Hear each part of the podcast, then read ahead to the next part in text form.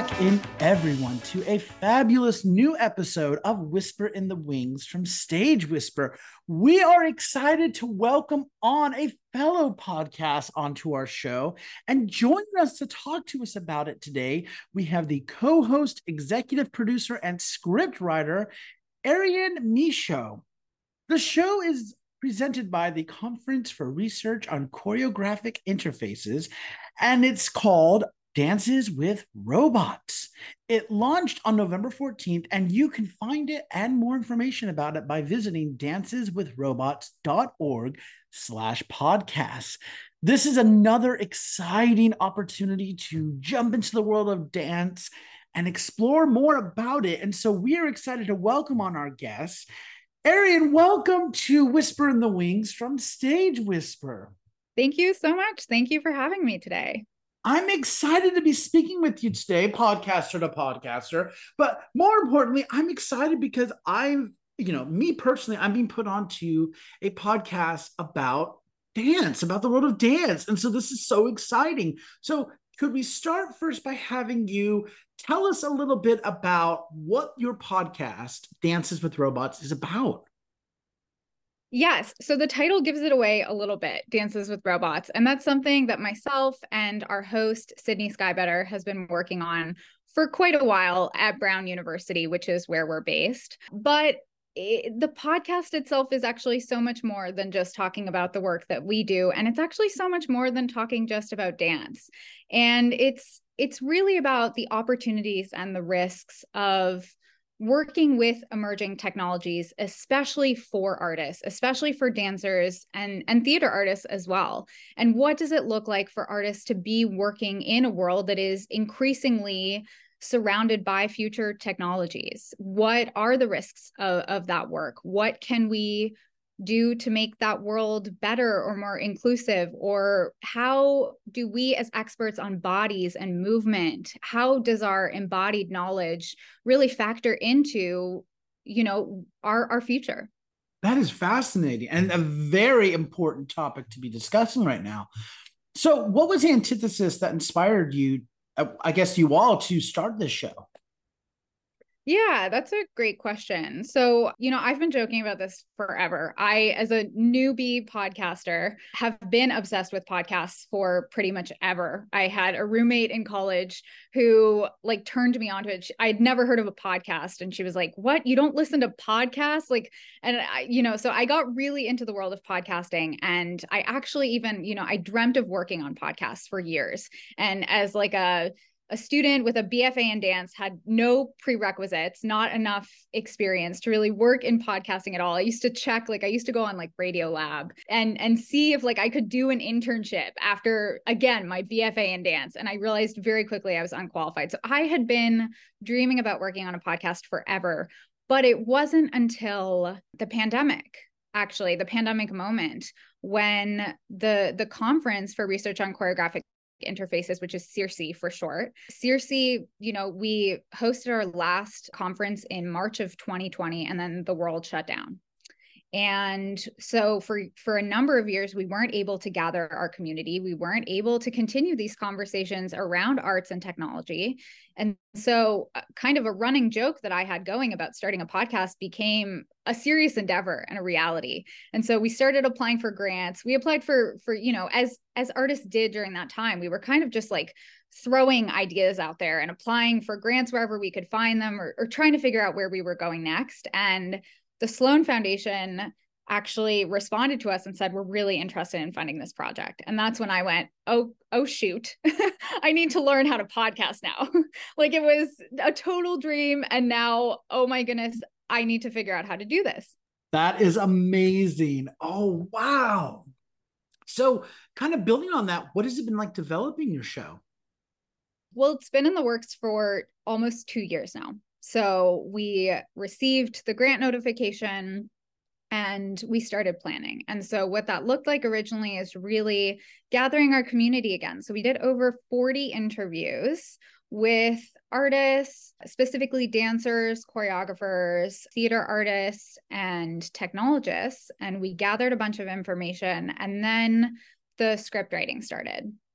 And we tried a number of different things. I'm sure this is how it was for you at the beginning, like trial and error, a lot of things going wrong, recordings going missing. I'm pretty sure in my first recording ever, my interviewee told me I didn't have the mic on, which was like the most embarrassing. I was like, oh, good, we're off to a great start. But over time, these interviews got better. We got better at scripting some of these interviews and also asking the right questions.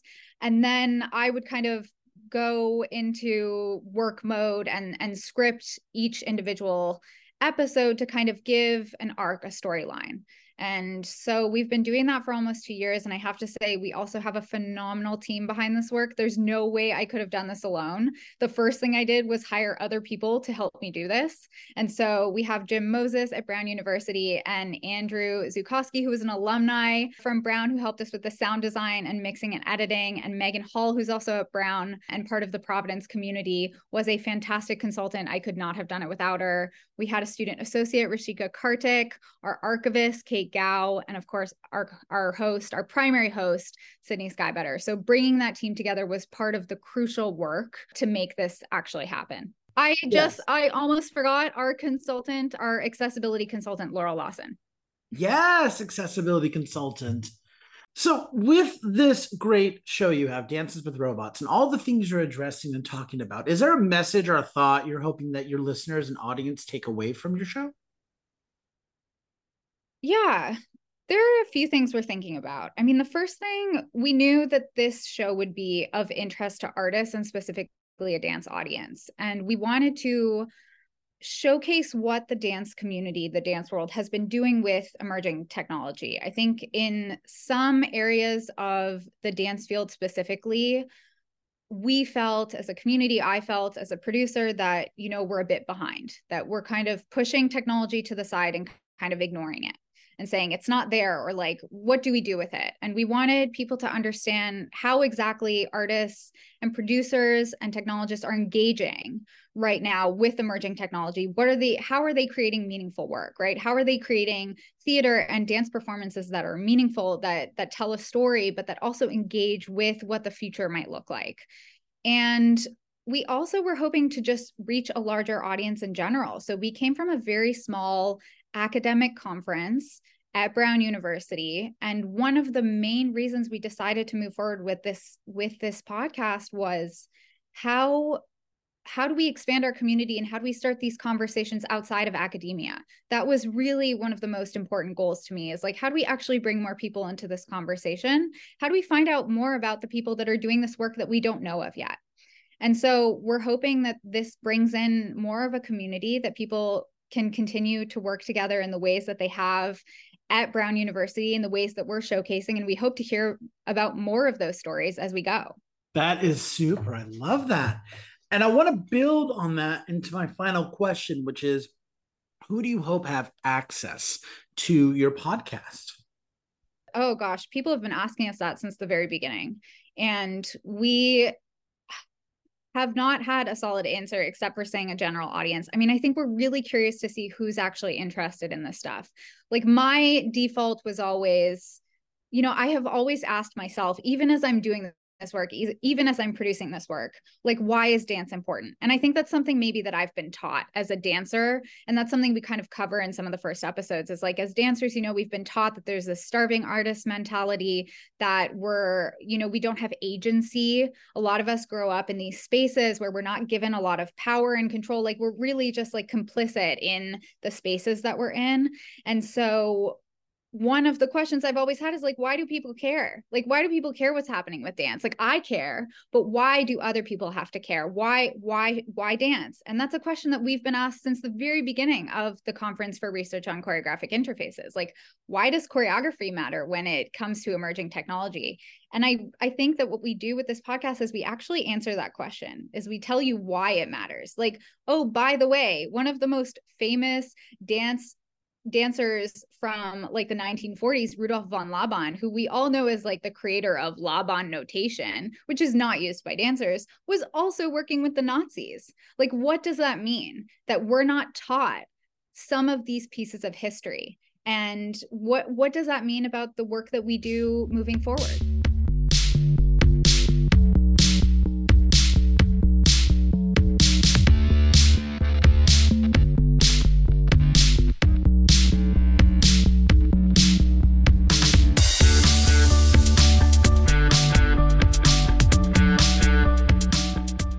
Second part of the interview, we'd love to let our listeners have a chance to get to know our guest a little bit more, pick your brain, if you will. And I would love to start by asking you our regular first question on our second half, which is what or who inspires you? What playwrights, composers, or shows in the past have inspired you? Or since we are dealing with the world of dance, what, you know, dancers or choreographers as well have inspired you, or just some of your favorites? Yeah, that's a great question. In terms of dancers that that inspire me, you know, I grew up in Canada, in Ottawa, Canada, it, at a time where not a lot of dancers that were around me were kind of going into, they weren't like going to New York to pursue a career in dance. You know, like you kind of finished your your i don't know like your dance training your dance competition years and you kind of you you went to university. And so you know as a young dancer i think i was influenced by a lot of the major dance companies that that we know of. Pina bausch bill t jones was on that list for me. Those major companies that you know were were kind of a dream unattainable dream in some ways or in my eyes were unattainable. So those were kind of like my early influences. These days i have to say that most of the people that we have interviewed for this first season of the podcast are honestly some of my heroes. As someone who again received a BFA in dance, I had not seen a lot of people. I had a lot of questions about what the future of my field looked like. Like leaving, you know, my last year of college, I remember being like I'm not going to get into a ballet company at this point. It's too late. There I was looking at the field and going there's not a lot of jobs in dance right now. Like I'm not seeing full-time gigs as a modern dance dancer in New York and how do we move forward? And so a lot of the people that we've interviewed are really those heroes for me. And some some folks who we haven't interviewed this season that we've worked with in the past, Kate Ladenheim comes to mind here. Um, Raja Feather Kelly is interviewed on the podcast. Kamal Sinclair, our archivist and web designer Kate Gao is phenomenal. I love her. Her work is fantastic. So all of these people have actually turned into my heroes over time because they're answering a lot of the questions that I had about my field that I've had about my field for the last decade. That is a really fantastic answer. Well, I do want to know. I know you've been. It sounds like you've been very busy. I mean, the pot. Well, you have been very busy. The podcast just launched on the 14th, but have you had the chance to see any great shows lately that you might be able to recommend to our listeners? So you are correct that I've been very busy and really honestly stuck at my computer for like hours a day to just make sure this thing comes out. But I will say I try really hard to support the local community. I'm based in Providence, Rhode Island. So I love to support Trinity Rep, which is here and they did a fantastic version of Sweeney Todd during their last season. I thought it was so funny. I loved it. It's also one of my favorite musicals. I've loved it since I was a kid. So I try to fo- follow their work in theater specifically. And I also want to give a shout out to the Brown Arts Institute at Brown University. They have a new performing arts center which just launched and they have a fantastic inaugural season. So if people are in the area, they should definitely check that out. Great recommendations. Loving that. Ariane, what is your favorite part about working in the performing arts? Yeah, I mean that answer has changed so much in the last few years, right? Like podcasting was a way for me to stay in the performing arts in a lot in a lot of ways and I that's your story too. I lost most of my work at the very beginning of the pandemic. Like most people, I was living in New York. I was producing a bunch of shows. I was living kind of the best life that I had always envisioned. And I lost all of that really within a day. So I have to say that that answer has changed over time. But if I'm thinking back to the moments before the pandemic, I mean, my, my favorite part was was always just like the hustle of it, bringing people together. I used to produce for Dance Now NYC, which produced the festival at Joe's Pub every year.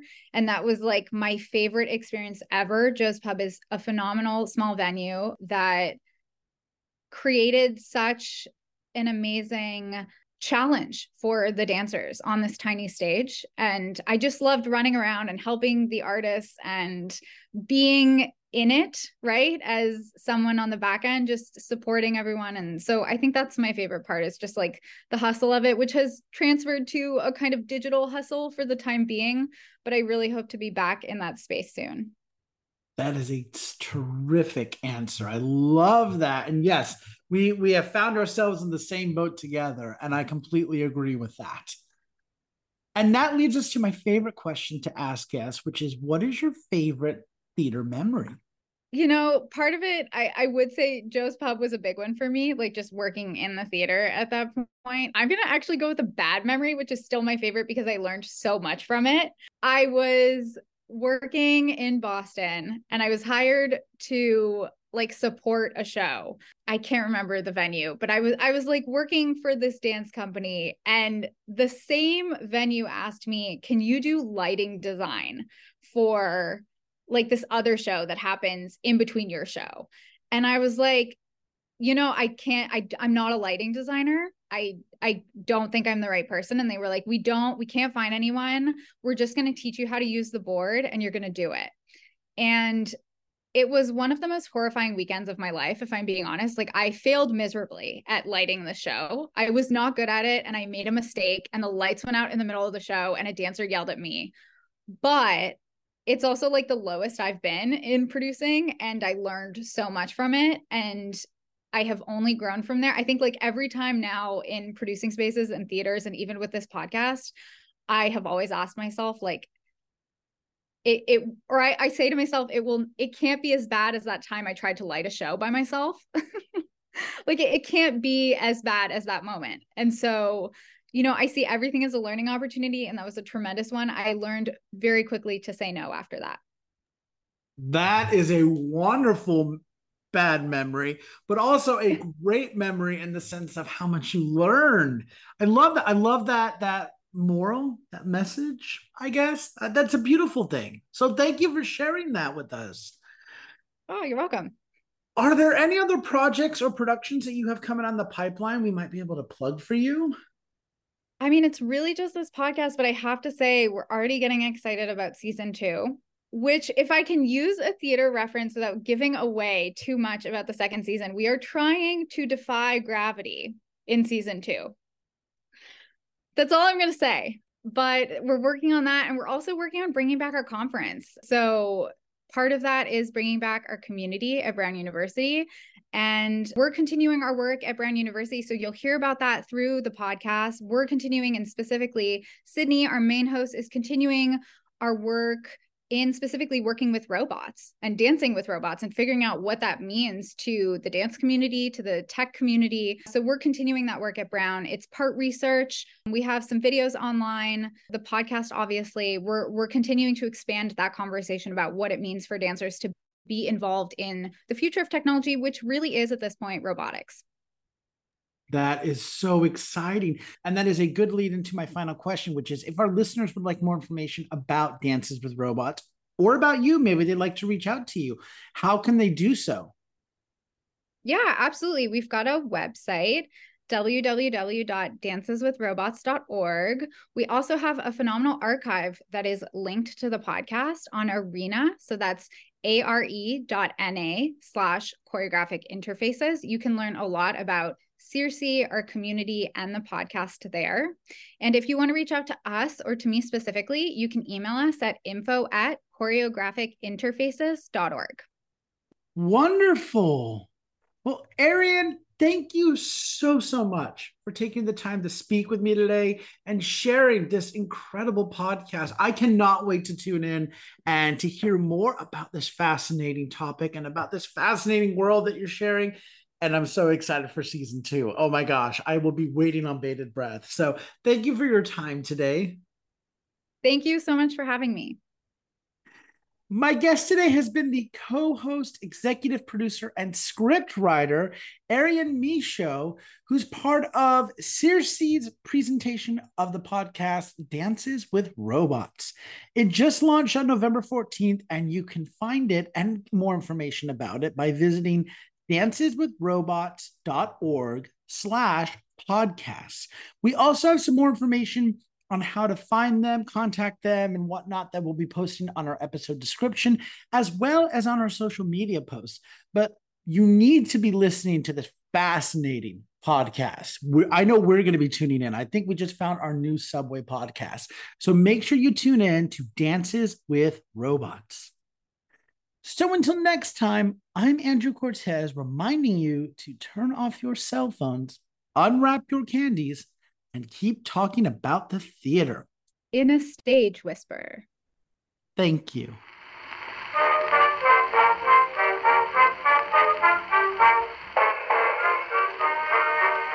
If you like what you hear, please leave a five star review, like, and subscribe. You can also find us on Facebook and Instagram at Stage Whisper Pod. And feel free to reach out to us with your comments and personal stories at stagewhisperpod at gmail.com. And be sure to check out our brand new website for all things Stage Whisper and theater. You'll be able to find merchandise, tours, tickets, and more. Simply visit stagewhisperpod.com. Our theme song is Maniac by Jazzar. Other music on this episode provided by Jazzar and Billy Murray. You can also become a patron of our show by logging on to patreon.com slash stagewhisperpod. There you will find all the information about our backstage pass as well as our tip jar. Thank you so much for your generosity. We could not do this show without you.